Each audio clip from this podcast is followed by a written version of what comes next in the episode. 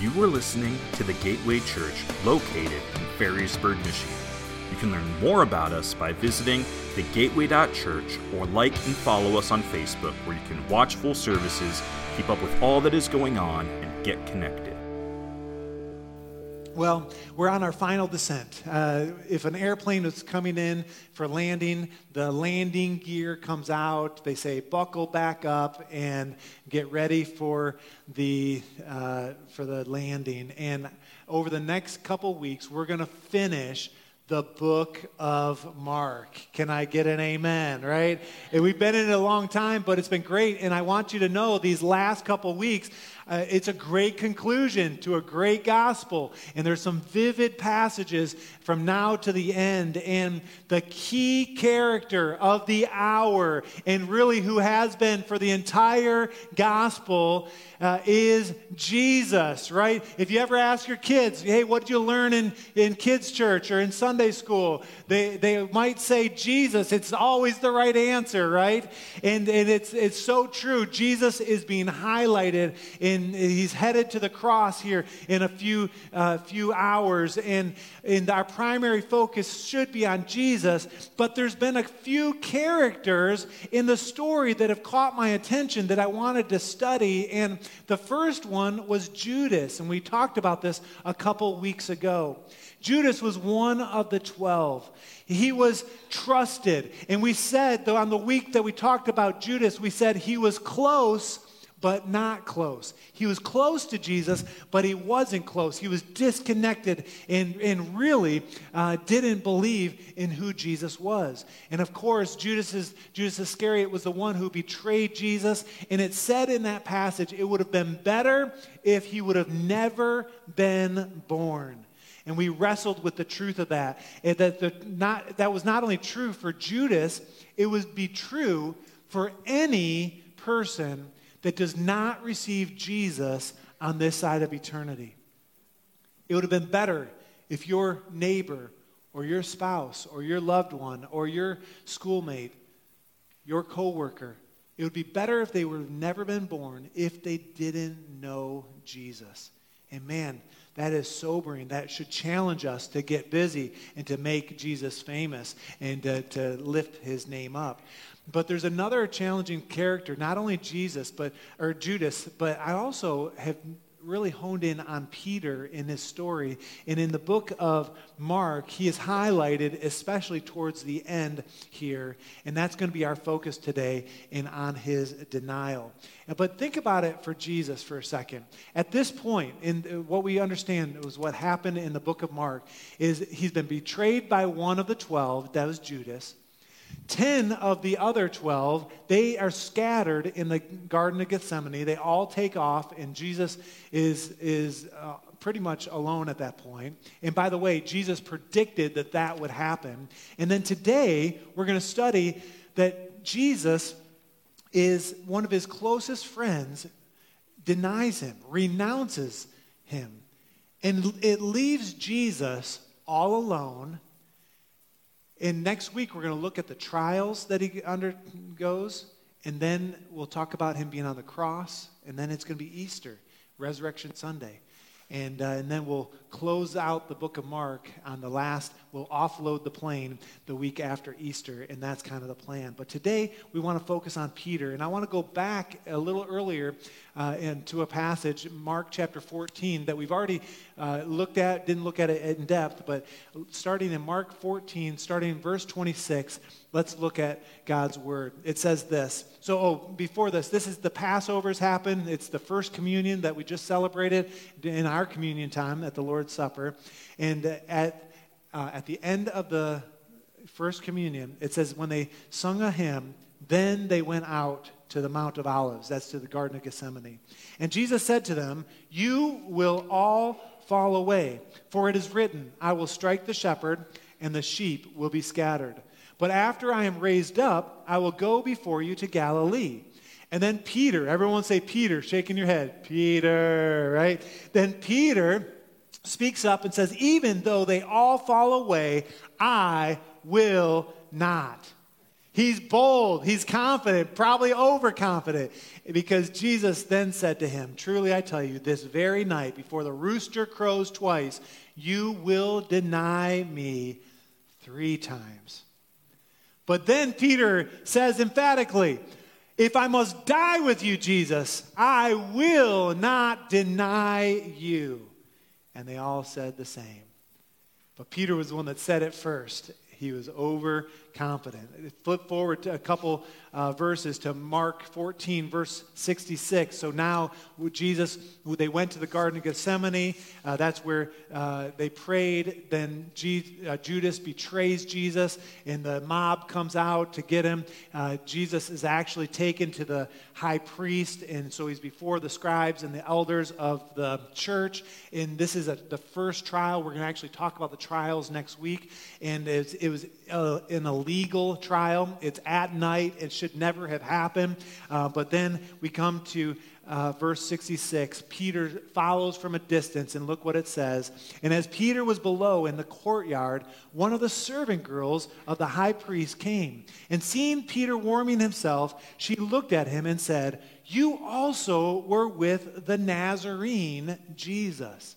And saying the Nazarene there is certainly derogatory when you study that. But Peter denied it. He said, I neither know nor understand what you mean. And he went out into the gateway, and the rooster crowed.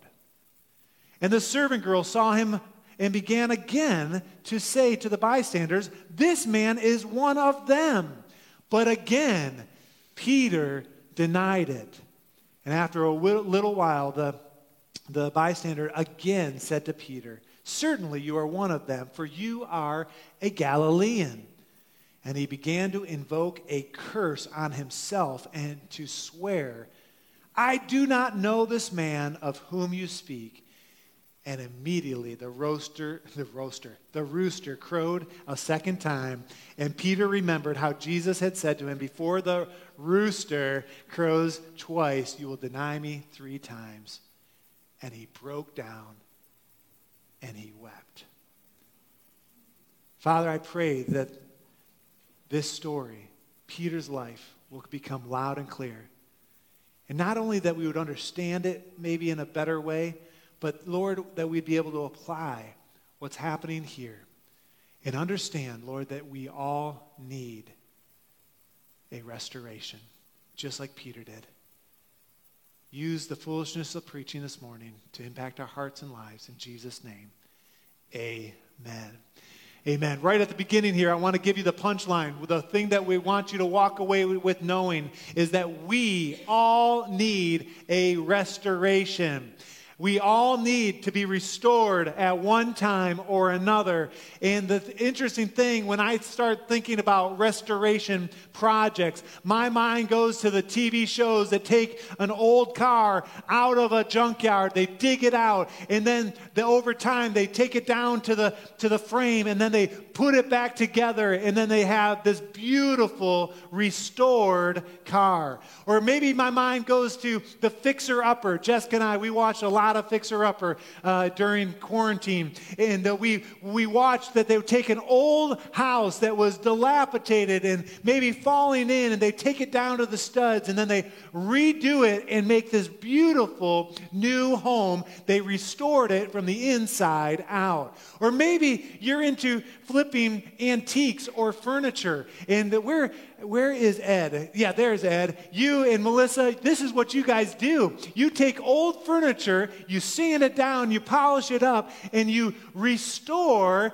and you make things that were old and once had value that's now old and junky, and you bring value back to it. And that's what I think of when I think of restoration. How many of us, though, when we think of restoration projects, how many of our minds go to talk about people? Because that's what God specializes in the restoration of people. That's what the Lord does. He restores. And the truth is, let's say it together, we all need a restoration. And we want to look at Peter's story to help us understand that. People love to talk about Peter, right? Peter's life, and he actually gets picked on sometimes. And, and, and I'm kind of a big fan of Peter, especially in, for the fact that, uh, that a few years back I was doing some leadership training and I took a personality test. And part of this personality test is they, they figured out who in the Bible most represented your personality. And believe it or not, Peter and Benvey were the most alike when the assessment was done. And there's parts of me that love that, and there's parts of me that really hates that because I know that Peter, when you study him, he had a lot of ups and a lot of downs. And we're going to look at those. And the thing that is so great about Peter is he's very relatable, he's so human, he's prone to wander and have sin. You know, there's certainly sin in his life. And isn't that just like all of us, right? Come on, it's not just me, right? But, but let's talk about why we love Peter so much. The reason we love Peter so much, first, is that Peter had great faith. He was one of the 12. Out of all of creation, all of every, every human that was ever created, he was one of the 12 disciples. What an honor. And he was close. And not only was he one of the 12, he was in the top three. You often saw Peter, James, and John, kind of the close knit crew at the top of the disciples. Peter also had so much faith that he was willing to get out of a boat in the middle of a sea. And it was Peter that walked on water. It was Peter that at the Mount of Transfiguration, where Jesus was transfigured, that he was right there in the mix of it. And when Jesus asked the disciples, Who do people say that I am? It was Peter who gave the right answer, saying, You are the Christ, you are the Messiah. And most recently, he in the Garden of Gethsemane, when Judas came with the betrayer and with the mob crowd, it was Peter who jumped to Jesus' defense in the garden and took off one of the soldier's ears, Malchus. We don't read about that in Mark, but it's in the other Gospels. And the thing I want you to know is that Peter was tight with Jesus. He had great faith. And if Peter had an Instagram, I mean, it would be blown up. There'd be all kinds of followers, right? And all kinds of highlights. And you see that. His resume was full of great faith. But on the same regard, Peter's life was also full of disappointing failures. He was the one that stepped out into the water, but then he took his eyes off Jesus and sank, and Jesus had to save him. On the Mount of Transfiguration, when Peter should have just kept his mouth shut, he was the one asking, Hey, let's get a tent, let's live here, let's stay here a while, when he should have just been quiet. And even in the Garden of Gethsemane, when he takes off Malchus his ear, that bravery was short lived because he scattered after saying he would never leave Jesus' side. And it's tough. Today's focus is that Jesus, or that Peter denies Jesus not once, but three different times. Surprisingly, most of us can relate to him. Am I right? Peter needed a restoration, just like I need a restoration. The truth is, my life has great moments of faith, and boy, you might see those sometimes on Facebook or different, different highlights. But the truth is, there are times I've had disappointing failures, bad moments, really bad moments, just like Peter. And I'm wondering, for us that are here, those that are online, have you ever ended up where you did not intend to end up? I know I have. Have you ever found yourself in a place where you were in need of restoration? How many times have you and I denied Jesus? You didn't stand up for your faith. You just got small or got quiet or didn't speak up. How many times have you and I lost opportunities to share the gospel? We all probably have. How often have you talked when you should have been quiet? How many times have, were you arguing when you should have just obeyed? How many times were you asleep when you should have been praying? Or fought when you should have just submitted, just like Peter? The truth is, let's say it again Peter needed restoration just like I do, just like you do. In our lives, we hate to admit it, our are at times contextualized, that it depends on the context of where we are. It depends on how bold we are and how much we stand for Jesus. In one setting, we might be one way. In another setting, we might be totally different. Let me give you a couple examples. At home, you might be solid and, and you're saying, hey, we're going to live for Christ in our home, but then you go to work and maybe you're not so bold. Maybe you waver a little bit. You show up to church and your family looks great and you know, picture perfect, like, man, they're a solid family, they're doing great, but then you show up at the gym or at the club eh, or in some sort of community and you're not so bold and you waver in your faith. Or students that are here, uh, you, maybe you show up to youth group and you're like, hey, I'm all in. I, I'm serving Jesus. And maybe you're even worshiping or come to the altar. And then at school, you get real quiet and you're just like Peter. You deny that you even know Jesus. When you think of restoration pro- projects, I think of a car that looks pretty good on the outside that's rusting from the inside out you can't see it yet, but when you contextualize your relationship with the Lord, it's kind of like that. You're double minded, unstable. And when crisis comes, what happens? We falter. We got to ask ourselves in what areas of our lives or what people that are around us, uh, where do we deny or where are we ashamed of Jesus? Where are we ashamed of being a follower of Jesus? And then why is that? Why don't we stand up? Is it self preservation? Or is there a lack of confidence, maybe boldness? Or maybe there's some brokenness that we haven't dealt with? Or maybe there's some sin in our lives and maybe it's a holiness issue. And, and maybe you're saying, man, the people at work, they know me uh, too well. If I get too vocal about Jesus, they'll call me a hypocrite, right? And you say, I don't want to be a Pharisee. Or maybe we think if we were more outspoken about our faith, that people would eat us alive. Or maybe you think that you would lose your sale uh, in your work situation. Or maybe you would lose friends at school. And what happens is these types of situations happen. We get quiet like Peter did, and we end up like Peter. Am I right? We end up in need of a restoration. At the end of the story, I read it in verse 72 we know that Jesus it denies, or I mean, Peter denies Jesus three times. The rooster crows for a second time. And at the very end of chapter 14, and that means we're going into 15 next week. Everybody say amen to that. But uh, we, it says that he broke down and he wept. And it's a sobering thought Peter's thinking to himself, I guess I'm not who I thought I was. How many of you have ever, with me, been in a situation like that? But there's something that caught my attention in this last couple of weeks. The story of Judas put up against the story of Peter, they both failed miserably, and we see it and we've talked about it but their response was different.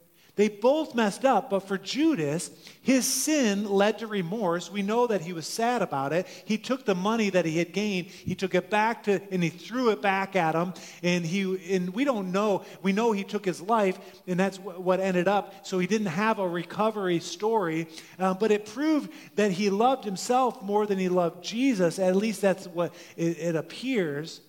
But on the other hand, Peter, he was sad. His sin led to repentance. So remorse, just feeling bad, and repentance is different. And it, he proved that he really did love Jesus. And his recovery, his next chapter of, the, of Peter's life, is seen in John chapter one, John chapter 21. Because Peter repented, it allowed John 21 to occur. You say, well, what happened in John 20, 21? Well, Jesus could have just dismissed Peter, saying, Man, I'm mad at Peter. I don't want anything to do with Peter. He denied me three times. But instead, in John chapter 21, we see that Jesus makes breakfast for Peter. Pretty awesome. Peter had repented, but he felt like it was over. He felt like he had really messed up. He went back to fishing, which was an old lifestyle. It was his old job, and it, and it really depicts going back to old habits. How many times have you slipped back into old patterns and destructive behaviors? And the thing is, when that happens, oftentimes we don't go alone. Uh, Peter didn't go alone either. He took other disciples with him, and they are out there. They, they don't catch a thing, and it's insult to injury, right? It, he, Peter is shaken to the core at this point. He is rattled for sure. But Jesus wanted a relationship with Peter. And so Jesus comes on the scene. He loves Peter. And he has this deep, this divine love. And what is Jesus thinking about? He's not thinking about the past denial. Jesus is thinking about restoration. Everybody say restoration. And today, there are some that may be here, maybe you're online, that have faced failure. Maybe you've turned away, maybe you've denied Jesus. And what Jesus is thinking, he's thinking about restoration. Some are not walking with the Lord. Maybe your ups and downs, it's like this daily uh, you know, yo-yo of a life. But Jesus is thinking about restoration. Some of you know what Jesus has said to do, and you just have not obeyed. Others are, they think that God does not want anything to do with them because the devil has got a hold and has duped you. And the truth is that none of that is true.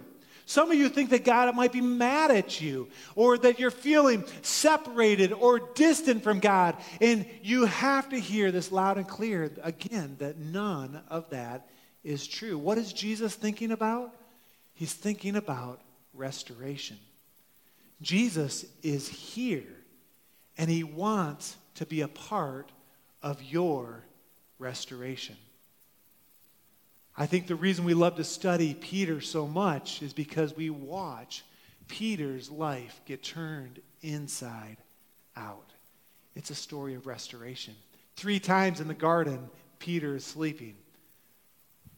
Three times Jesus asks Peter, Do you love me? in John chapter 21.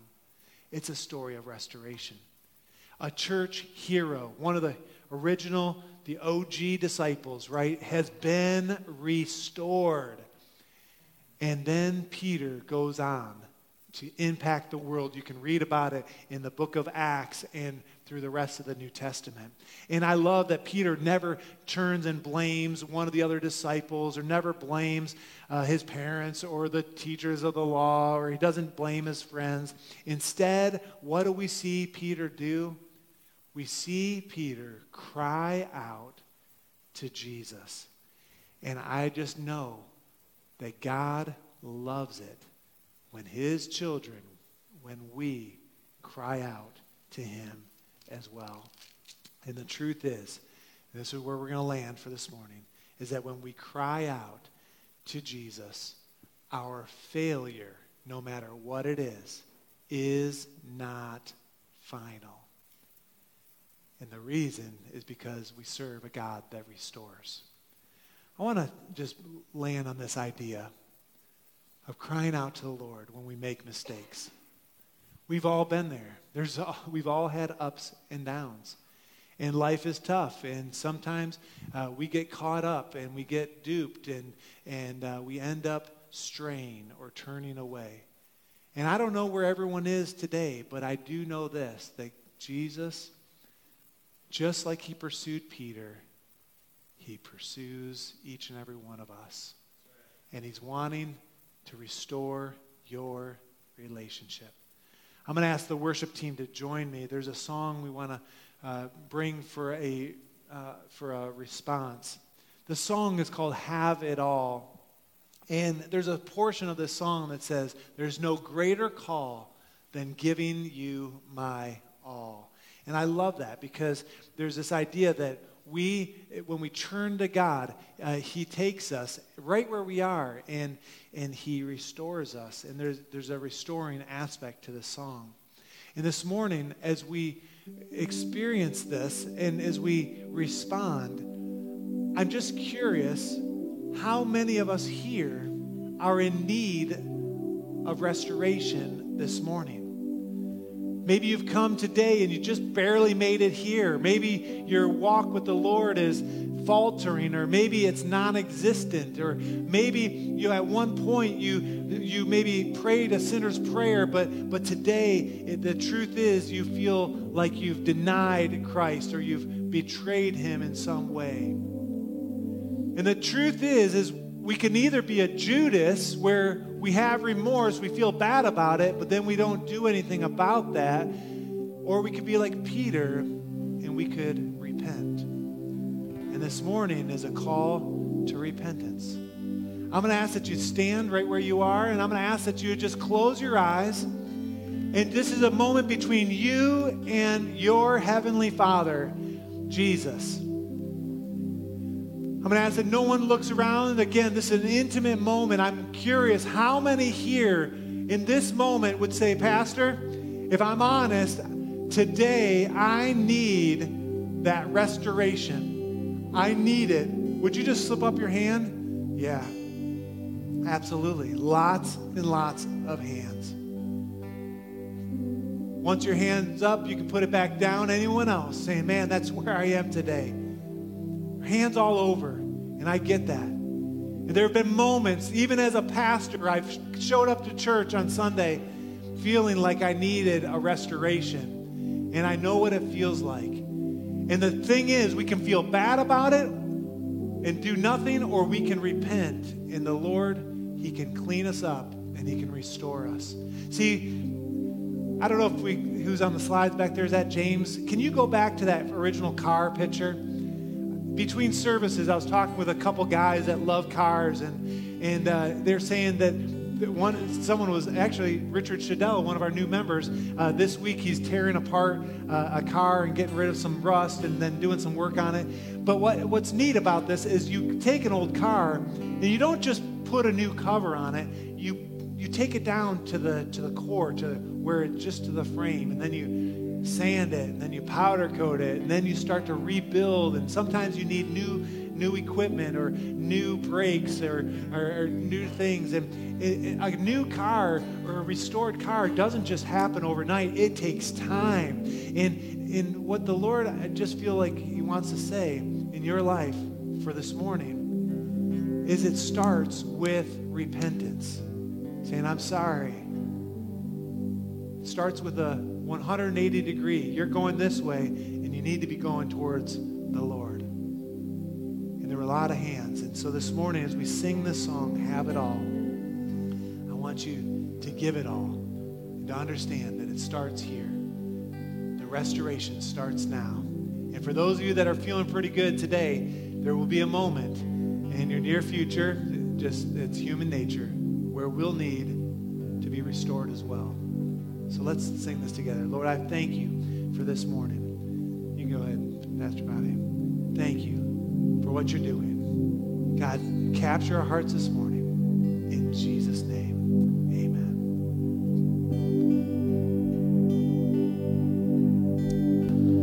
I've asked one of our elders to pray, uh, to just make himself available. I'm going to encourage you if you're sensing uh, that you're wanting to just be restored. I know there are a ton of hands. I just encourage you to come forward and uh, to spend some time with the Lord this morning. We've got time. It's just noon right now. Let's just linger a few more moments. The Lord is doing a great and mighty work. I, I really sense that. Uh, it's a call to repentance this morning, uh, number one. But then I want to add one more small portion uh, for the for for all of us and I want you to think about Easter just a few weeks away. And I want you to think about restoration happening in your life and your story making the difference in someone else's life. Your story bringing someone else to a place where they realize that they need to be restored. And I want to just ask a bold question. If you're too embarrassed to bring someone to church or to speak about Jesus at school or to talk about the Lord at work or even in your family? What's going on in your life?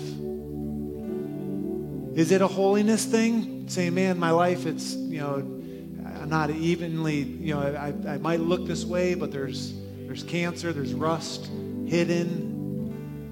Is it a boldness thing? No matter what, I want to challenge us in this season to be bold.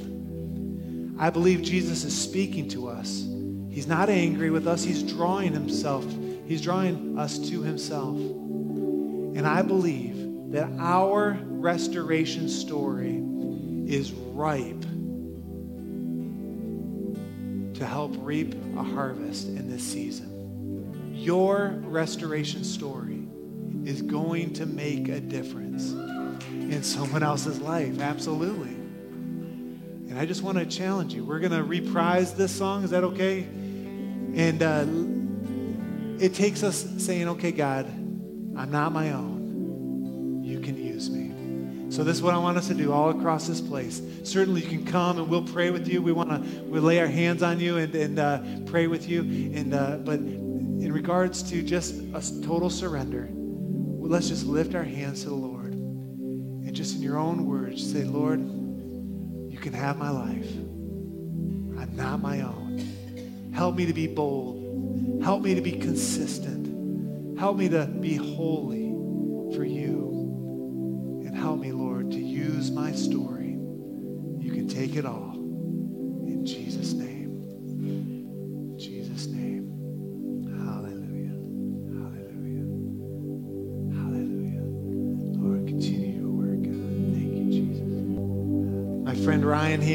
Of our students in our Gateway Youth Ministry. He actually preached this last Wednesday night. Uh, he's got a call of God on his life. He wants to be a missionary, and uh, Lord, order your steps. But he's got a word for us and uh, from God's word, and then wants to apply that. And I, as he shared it with me, I, I said, "Man, we got to share that. Uh, this is for a few, few of us here." So, Yeah, so um, just kind of during the whole sermon and worship and everything, the Lord just kind of put this verse on my heart, and it says, I now rejoice that you were made sorrowful, but that you were made sorrowful to the point of repentance. For you were made sorrowful according to the will of God, so that you might not suffer loss in anything through us.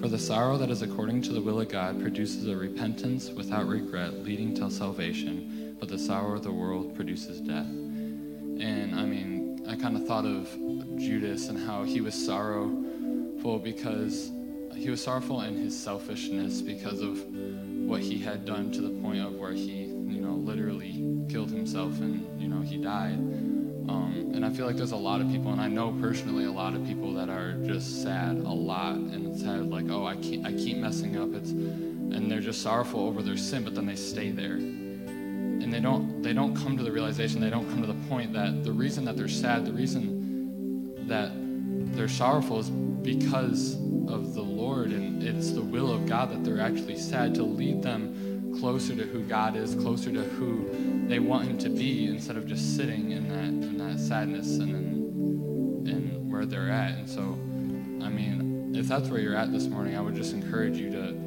let that lead you towards the lord. Let that lead you to a closer a closeness with who god is awesome. The other verse that comes to mind, I don't know where it is exactly, but it says, The kindness of the Lord leads us to repentance. The Lord, He doesn't come after us with a big sledgehammer and two by four, although sometimes two by four ministry sounds pretty good. I'm just saying. But He comes to us in kindness, and He just, He's a loving Father, and He gives us opportunity.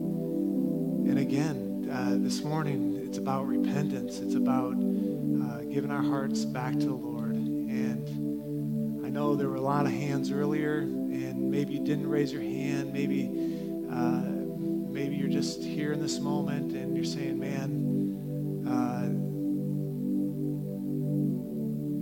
you know, God is getting a hold of your heart." I pray that your heart will be soft towards the Lord Ask the Lord to forgive you, to set your feet on a solid rock. Does it mean your life is going to be perfect? Absolutely not. In fact, it's really a call to sacrifice. And living a Christian life, it's not easy. I'm going to ask Ryan, if you would, close us in prayer. And then uh, maybe the worship team, maybe Mary, you can just play for a little bit, and we'll, want to linger, uh, you certainly can in the presence of God. Um, and so when we do dismiss, after Ryan says, uh, Amen, uh, we'll go quietly. We can talk in the lobby, of course, but let's just remain in a presence of prayer and worship.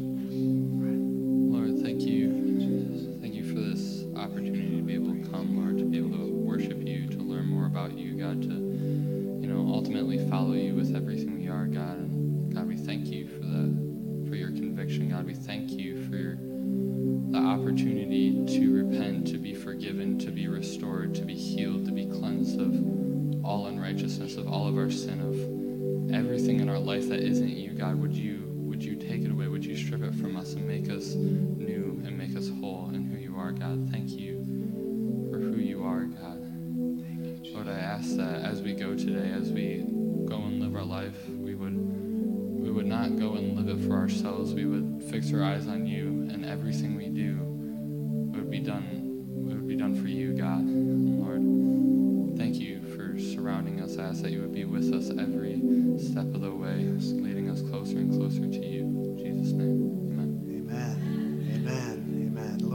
Before us, behind us, and around us. Amen. Amen. You're dismissed.